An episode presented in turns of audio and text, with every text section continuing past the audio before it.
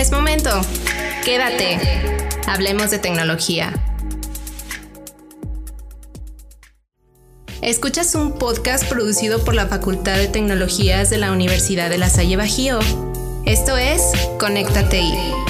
Te saluda Maritza Aguiñaga. Bienvenidos a este espacio virtual en el que abordaremos temas de conocimiento tecnológico y tendencias disciplinares generados por la facultad, así como información de actualidad y de interés común para la sociedad. Comenzamos.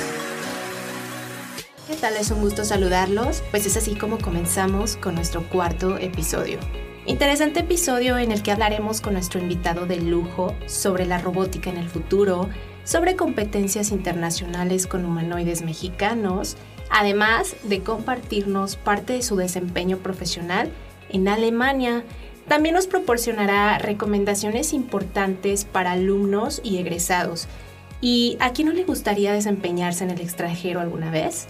Ah, pues todo eso y más nos viene a platicar el experto en robótica, ingeniero Luis Lupián, ingeniero en robótica, creador de RumiBot, fundador de la Federación Mexicana de Robótica y organizador del Campeonato Mundial RoboCup 2012. Fue miembro también del Comité Ejecutivo de la Federación RoboCup e investigación del área de robótica móvil. Actualmente se encuentra laborando en Berlín. Él nos compartirá su extraordinaria y amplia experiencia profesional a lo largo de su trayectoria. Bienvenido, ingeniero Luis Lupián. Es un gusto tenerlo con nosotros. Con, muchísimo gusto, Maritza. Entonces, ¿le parece si comenzamos? Eh, ingeniero, cuéntenos un poquito sobre su experiencia profesional antes de comenzar eh, su andadura profesional allá en tierras alemanas. Adelante. Pues, mira, para hacerlo este, concreto y, al punto, eh, yo hice mi, maestría en el área de control en, Estados Unidos, en la Universidad de, Illinois. Y eh, de inmediato después de, regresar, bueno, de terminar eh, esa maestría, regresé a México y trabajé durante cerca de 13 años eh, haciendo investigación dentro de Universidad La Salle en la Ciudad de México.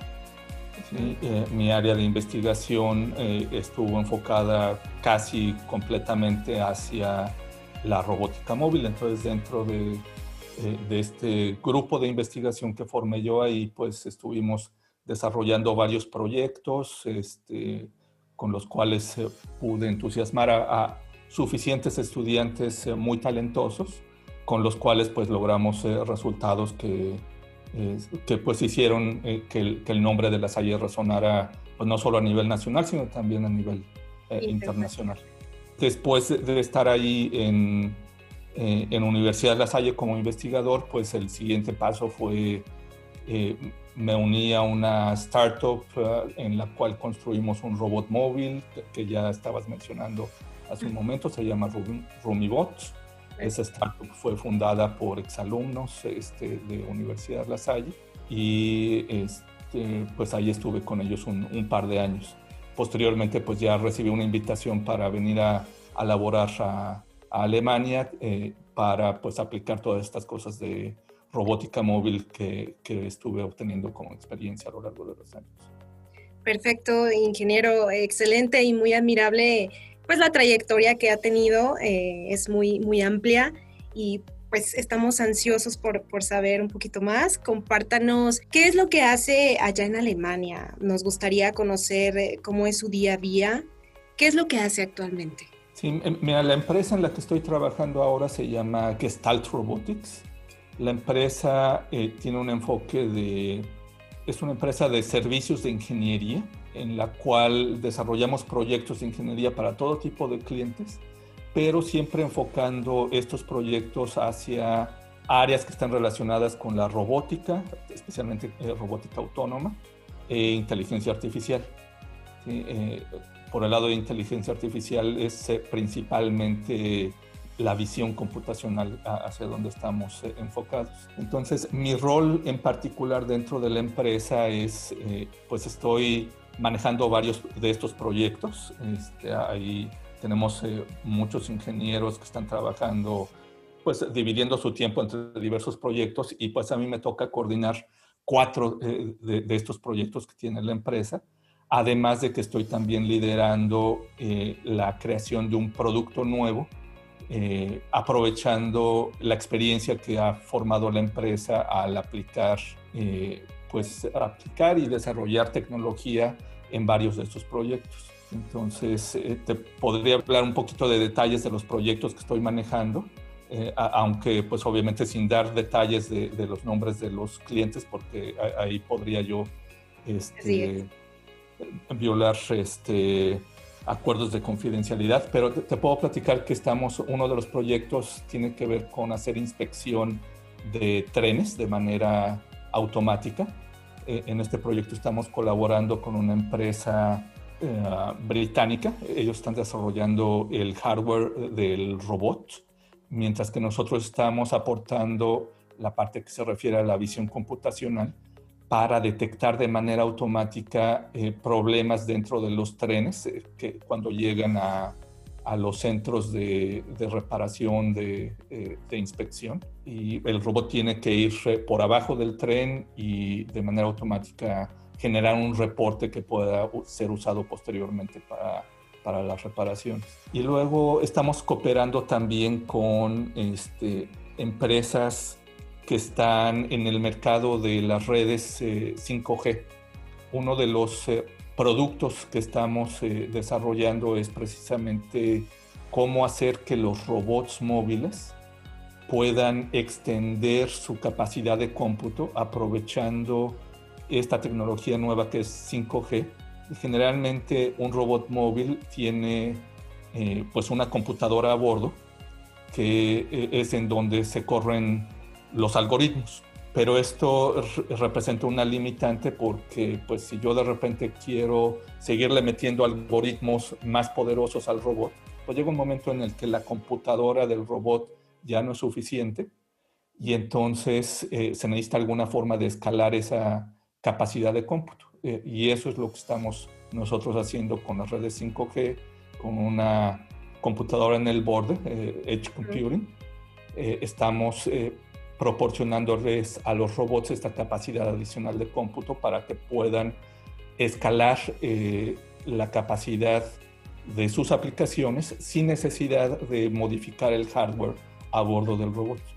Entonces, es más o menos eso es eh, lo que estoy eh, trabajando dentro de, de Gestalt Robotics.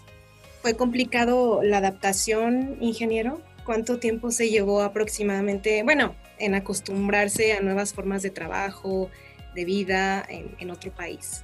Pues eh, mira, la, adaptación pues realmente no, no ha sido un problema.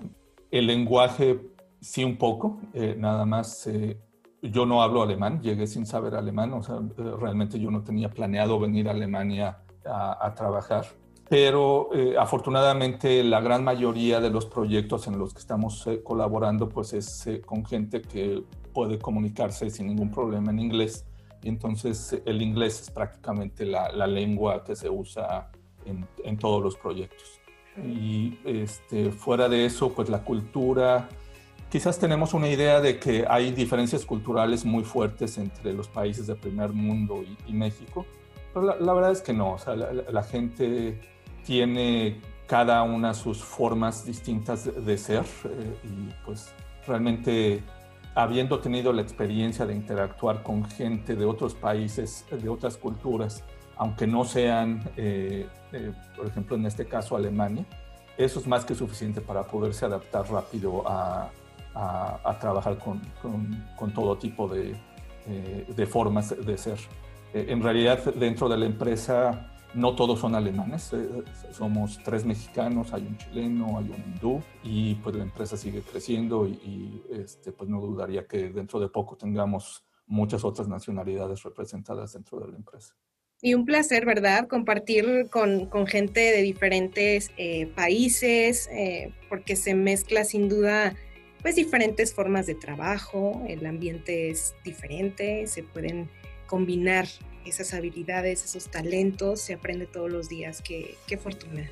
E, exacto, sí, eso es eh, de lo que yo más eh, aprecio de, estar trabajando en este ambiente, la, multiculturalidad, especialmente la ciudad de Berlín, pues es una ciudad eh, muy cosmopolita, te encuentras gente de todas partes del mundo. Entonces, eso la, verdad es que sí lo, lo, aprecio bastante. Muy gratificante y, bueno, desde luego admirable también. ingeniero, ¿qué tan importante considera usted que son las competencias de robótica móvil en el ámbito académico?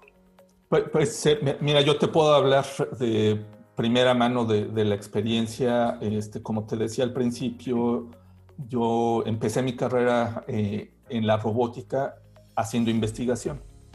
Y este, la gran mayoría, si no es que todos los proyectos de investigación que estuvimos haciendo dentro de mi laboratorio estuvieron encaminados a participar en competencias de, robótica móvil. Eh, incluso, eh, pues ya lo mencionabas también al principio, que yo soy fundador de la Federación Mexicana de Robótica y la federación, uno de sus principales roles es eh, organizar anualmente el torneo eh, mexicano de robótica, que es el evento de eh, robótica móvil de competencias más grande en, México.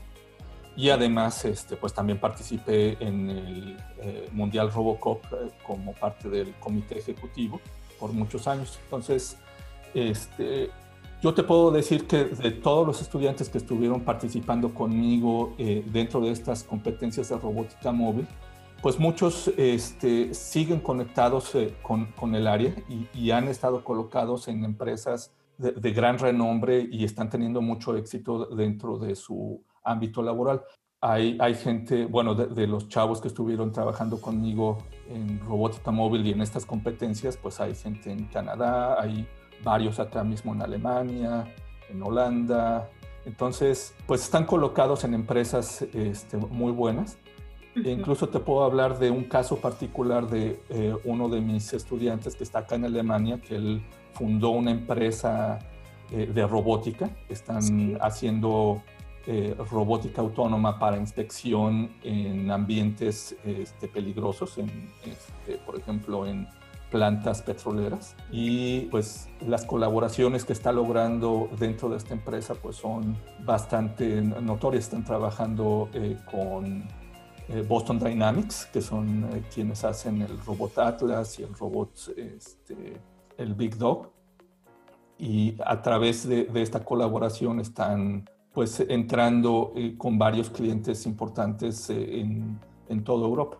Y todo esto nació de chavos que estuvieron pasando a través de las competencias de robótica móvil. Y estas competencias de robótica móvil pues les ayudaron a ellos a, a ganar la experiencia que ahora están aplicando dentro de, de estos ámbitos eh, profesionales. Muy fructíferas esas, esas competencias, porque me imagino, desde luego se fomenta en los alumnos una curiosidad, el trabajo en equipo, desde luego, la colaboración individual, pero pues obviamente Em, en equipo se logra un mejor resultado.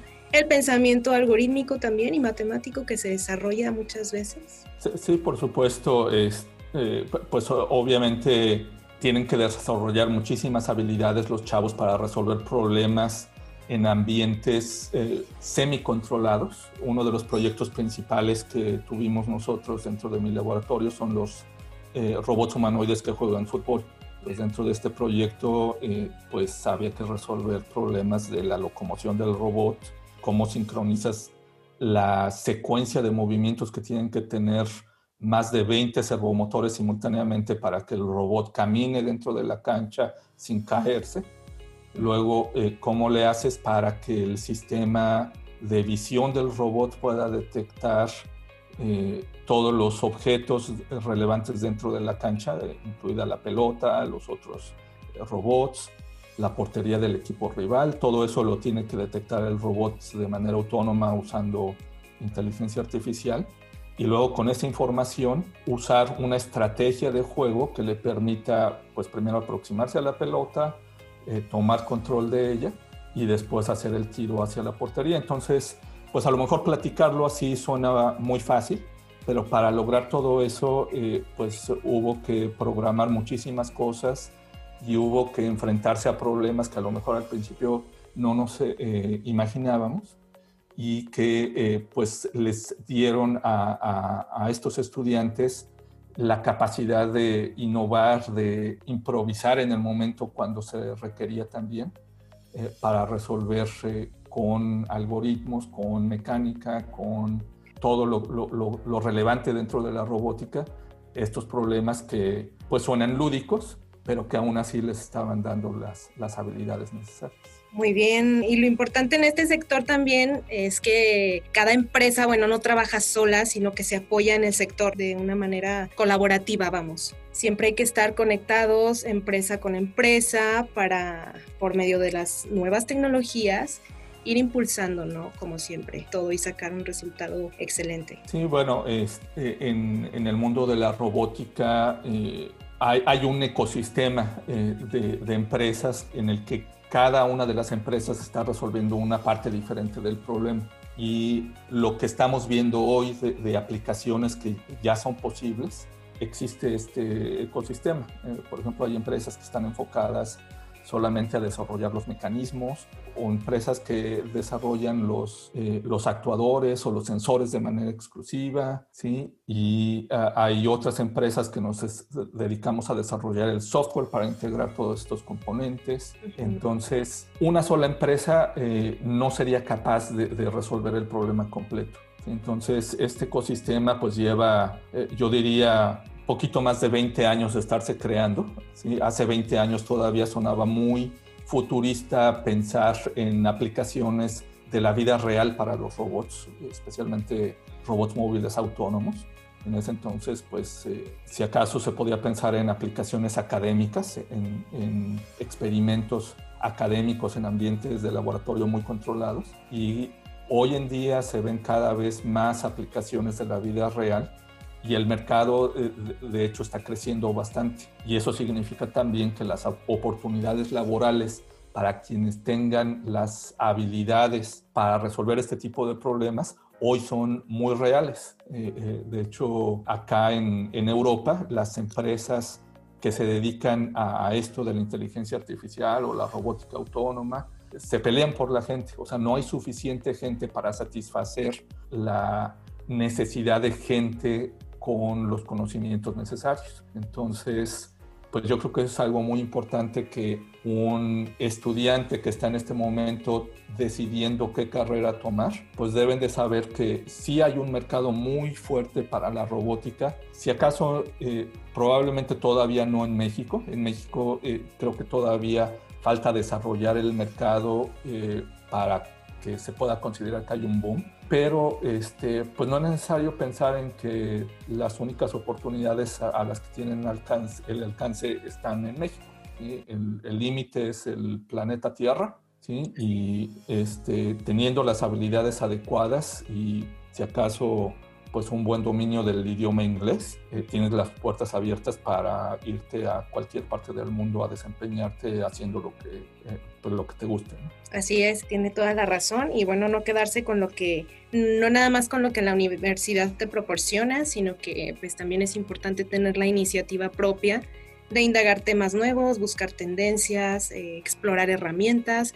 Entonces, pues para todas las personas o, aspirantes que están decidiendo inclinarse por este tipo de carrera, pues eh, son consejos muy, muy, muy importantes. Ingeniero Luis Lupián, como principal colaborador de, desde el diseño hasta su desarrollo y autonomía, estamos ansiosos por conocer eh, qué significado tiene para usted a nivel profesional y sobre todo personal esta creación. Bueno, mira, pues a nivel eh, personal lo que te puedo decir es que lo, que más me satisfizo de participar dentro de este proyecto es que la empresa, eh, la startup eh, en la cual estuvimos desarrollando esto fue fundada por estudiantes de, la misma universidad en donde yo estuve dando clases de, Universidad La Salle. Entonces yo me acuerdo mucho que cuando yo era profesor ahí, pues una de, de varias materias que impartía era la materia de robótica móvil. Y pues algo que yo siempre traté de hacer dentro de esa materia es hacerles ver a los chavos que eh, la robótica móvil, además de ser algo divertido, algo entretenido, también es un área en donde hay oportunidades eh, de mercado importantes. Entonces yo trataba de hacerles ver que estaba en ellos eh, decidir empezar a aplicar todas esas cosas que estábamos aprendiendo en clase para resolver problemas de la vida real. Entonces, pues cuando se acercaron a mí eh, estos eh, chavos, bueno, ya no tan chavos, ya están por ahí de los treinta y tantos, eh, cuando se acercaron a mí para invitarme a participar con ellos en desarrollar este robot móvil en, en la empresa RumiBot, pues por supuesto que me dio muchísimo gusto que este, pues hubo finalmente alguien que se la creyó y que se aventaron a, hacerlo, ¿no? Y pues eh, ahora pues ya se conoce bastante bien el, robot RumiBot en, en, México, este, pues a, cada rato salen las noticias, tanto en el periódico como en la televisión y pues eh, se puede decir con mucho orgullo que son las hallistas eh, completamente quienes estuvimos detrás de la creación de, ese robot. Y eh, bueno, también te tengo que decir que pues ya llevo más de año y medio de no estar colaborando en el proyecto, entonces este, pues todo, todo lo reciente este, pues ya no es algo en lo que yo haya contribuido, pero eh, pues al menos eh, la parte que consistió en desarrollar el concepto, la primera versión, en eh, lograr la autonomía del robot para desplazarse e interactuar con, con, las personas, es algo en lo que sí estuve participando y en lo que además involucré a, a varios de los estudiantes que habían estado participando conmigo dentro de mi laboratorio de investigación. Entonces, este, pues quizás yo fui la principal cara eh, del desarrollo tecnológico de esto, pero detrás de eso también hubo este, muchos otros estudiantes. Al final este, involucré también gente de otras eh, universidades, o sea, tampoco eh, era necesario decir que esto es 100% de, la Salle, también participaron y siguen participando ahora gente de la UNAM y del Politécnico, que también tienen este, muy, buenas, este, buenos logros del área de, la robótica. Muchas gracias, afortunados de que nos comparte este conocimiento, es muy valioso. No siempre tenemos la oportunidad de, escuchar eh, estas conversaciones, de, tener estas charlas. Entonces, aquí está usted compartiéndonos su extraordinaria experiencia profesional eh, vivida. Y pues estamos muy contentos de poder conocer esa parte. En cuanto a la pandemia, ha despertado, bueno, la pandemia ha despertado sin duda inquietudes tecnológicas en la robótica. ¿Podrían resolver este tipo de humanoides problemáticas con respecto al virus? ¿Cómo podrían colaborar eh, si fuese posible contar con uno de estos? Bueno, mira, no, necesariamente humanoides, eh, porque el, concepto de humanoide, bueno, depende de cómo lo definamos, eh, es un robot que trata de imitar la forma del ser humano. Pero en términos generales, eh, los eh, robots autónomos eh, sí, por supuesto, tienen un impacto importante para resolver los problemas que tenemos ahora con la pandemia y, y, en el futuro también. y hay dos ángulos de esta solución. Una, este, pues hay robots de desinfección. Ajá una de las formas más efectivas de hacer desinfección es a través de la luz ultravioleta, ¿sí? pero esta luz ultravioleta se tiene que aplicar de manera directa en todas las áreas que queremos desinfectar. Ahora, el problema de esto es que eh, pues una persona no puede estar cargando una luz ultravioleta de, de, alta potencia porque es dañino para, para sí mismo. ¿no? Entonces, ¿cuál es la solución? Pues ponemos esta luz ultravioleta encima de un robot. Pero es además un robot que este, no puede estar eh, siendo operado de manera visual por, por, una persona, porque necesita estar adentro de un ambiente cerrado para que la misma luz ultravioleta no le esté afectando a la persona que está haciendo la operación. Entonces, pues la mejor solución entonces es que el robot se mueva dentro del cuarto que queremos desinfectar de manera totalmente autónoma. entonces, eso sería como para resolver directamente el problema de, este, de la pandemia eh, y ayudar de alguna forma pues, especialmente a, los hospitales. Pero por otro lado, eh, la automatización también es algo eh, importante, usar robots autónomos para reemplazar esta baja disponibilidad de, de gente dentro de las industrias. Es apasionante que que este tipo de, maquinaria pues nos ayude a, nosotros como humanos a hacer un poquito más. ¿Qué nos espera del futuro en torno a la robótica, de acuerdo a su percepción? Bueno, hay, este, muchos eh, ángulos de, cómo responder esa pregunta. Hay, hay muchas cosas que, que vienen en, en, la robótica. Yo diría que algo importante va a ser un área relacionada a, la robótica autónoma, que son los eh, autos autónomos. Eh, eh, esto es algo, una tecnología que, aunque no pensamos nosotros en los autos autónomos como robots, en realidad se están aplicando ahí todas las mismas tecnologías de los robots autónomos. Se está aplicando la localización, se está aplicando visión artificial para detectar de manera automática eh, a peatones, eh, signos eh, de tráfico, todo tipo de cosas. E, esta es una de las tendencias ahorita que, que, de hecho ha estado impulsando también mucho el desarrollo de tecnologías alrededor de los robots autónomos. Entonces, los autos autónomos aprovecharon, bueno, el mercado de los autos autónomos aprovechó mucha de la tecnología que ya estaba desarrollada previamente para los robots autónomos, pero ahora está liderando el, desarrollo de estas tecnologías y entonces ahora las áreas de aplicación de robótica eh, eh, industrial se están nutriendo mucho de lo que se está desarrollando eh, para los autos autónomos. Entonces, esta es una de las direcciones que ahorita se está tomando. Creo que también va a tener un impacto fuerte lo que te mencionaba al inicio de la plática eh, las eh, redes 5G que eh, van a permitirle a los robots aumentar su capacidad de cómputo de maneras que por el momento no ha sido posible. hasta ahora, debido a que hay la necesidad de tener un lazo de control en, en los robots, hasta ahora hemos estado limitados a que la computadora que corre los algoritmos del robot tiene que estar adentro del robot pero las redes 5G que tienen una latencia muy baja y además un ancho de banda bastante grande, están abriendo esa posibilidad de que ahora las computadoras que corren los algoritmos del robot estén en un lugar externo y esto va a dar una escalabilidad eh, a las aplicaciones de robótica que, que van a, abrir eh, eh, como consecuencia también muchas aplicaciones a lo mejor ahorita ni siquiera nos estamos imaginando. Así es, pues todavía queda trecho, es, el camino es largo, a veces es impresionante hablar de estos temas porque pues siempre, siempre aprendemos cosas nuevas. Para finalizar, ingeniero Luis, ¿alguna recomendación para todas aquellas personas y sobre todo a los alumnos que se inclinen por estas áreas de electrónica, telecomunicaciones y robótica? Sí, pues es eh, eh, principalmente eh, tengan confianza de que eh, este es un camino en el cual hay mucha demanda de gente altamente capacitada.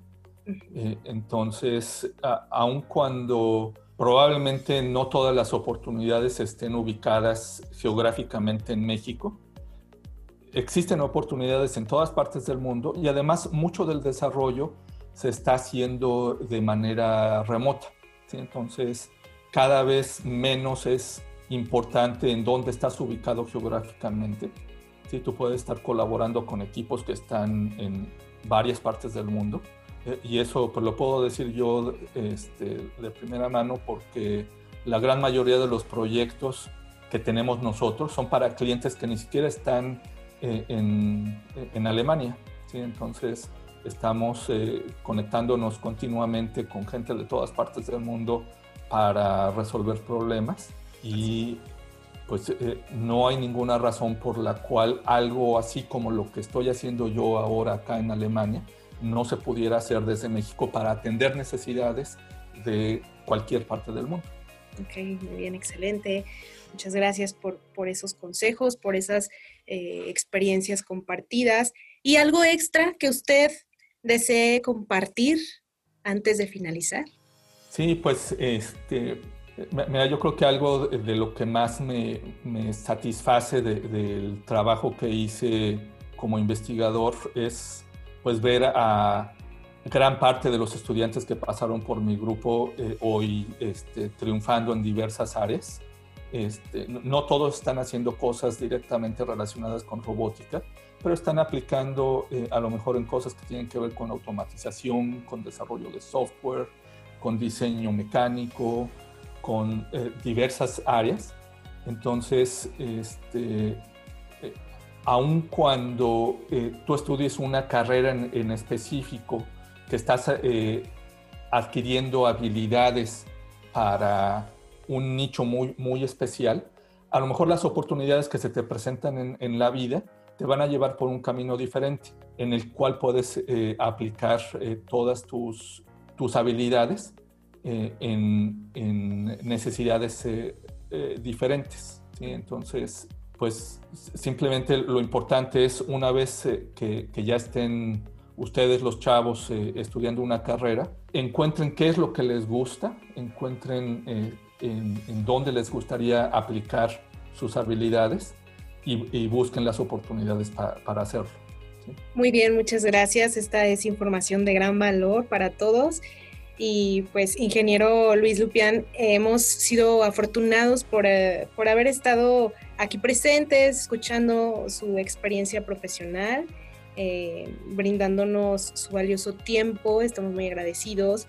Un placer platicar con usted en este espacio de saberes compartidos. Sin duda toda esta charla va a ser eh, motivadora y va a servir de inspiración para muchos alumnos, egresados y para cualquier tipo de persona que, pues que, le apasionan estos temas, ¿no? Entonces, pues muchas gracias, le agradecemos el tiempo compartido. No, pues muchísimas gracias a ustedes por la invitación, Maritza. Este, me, dio mucho gusto este, tener la oportunidad de platicar con ustedes y compartir eh, para los chavos y para la comunidad en general.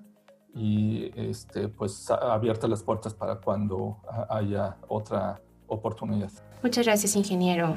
Quien opta por estudiar ingeniería en electrónica y telecomunicaciones en la Universidad de La Salle Bajío tendrá en sus manos un abanico de opciones que la universidad brinda, desde sus completas instalaciones hasta la elección de recibir por un tiempo, ya sea en Estados Unidos, Filipinas, Chile, Argentina, España, Brasil, Colombia, Canadá y Corea del Sur. Por medio de los intercambios académicos en el extranjero, con los que cuentan y de los cuales tú podrías ser acreedor. Además, el campo laboral es muy amplio y variado. ¿A quién no le gustaría ser pieza fundamental en la creación de nuevas tecnologías, diseñando sistemas electrónicos, supervisando, monitoreando y sobre todo diseñando proyectos de automatización industrial, basándose por supuesto en otras tecnologías como la robótica, o los sistemas de comunicaciones. Y como el mundo está en constante evolución, a medida que pasan los días, el plan de estudios de la universidad se rediseña constantemente para actualizarse de acuerdo a las necesidades de la industria, dando como resultado un perfil de egreso con habilidades muy competitivas en diseño de nuevas tecnologías, mantenimiento maquinaria, en el apasionante mundo de los microsistemas y en el diseño de redes de comunicación a distancia. Ahí está, para todos aquellos aspirantes que deseen formar parte de esta hermosa comunidad, chequen el dato. Hemos terminado con la emisión de nuestro programa de hoy, esperando que haya sido de tu completo agrado. Gracias infinitas a todos por su amable escucha y al equipo técnico que hizo posible esta transmisión. No se pierdan el próximo episodio con más temas e invitados de lujo. Les saluda Maritza Aguiñaga. Esto es Conecta TI y no olvides escucharnos a través de nuestro sitio conecta-medio-ti.delasalle.edu.mx. Síguenos en nuestras redes sociales, Conecta TI Podcast en nuestra página oficial de Facebook. A tu servidora encuentras también como Maritza Aguiñaga Gallegos, presentadora, o suscríbanse usando cualquiera de los enlaces que aparecen en la parte superior de nuestro podcast.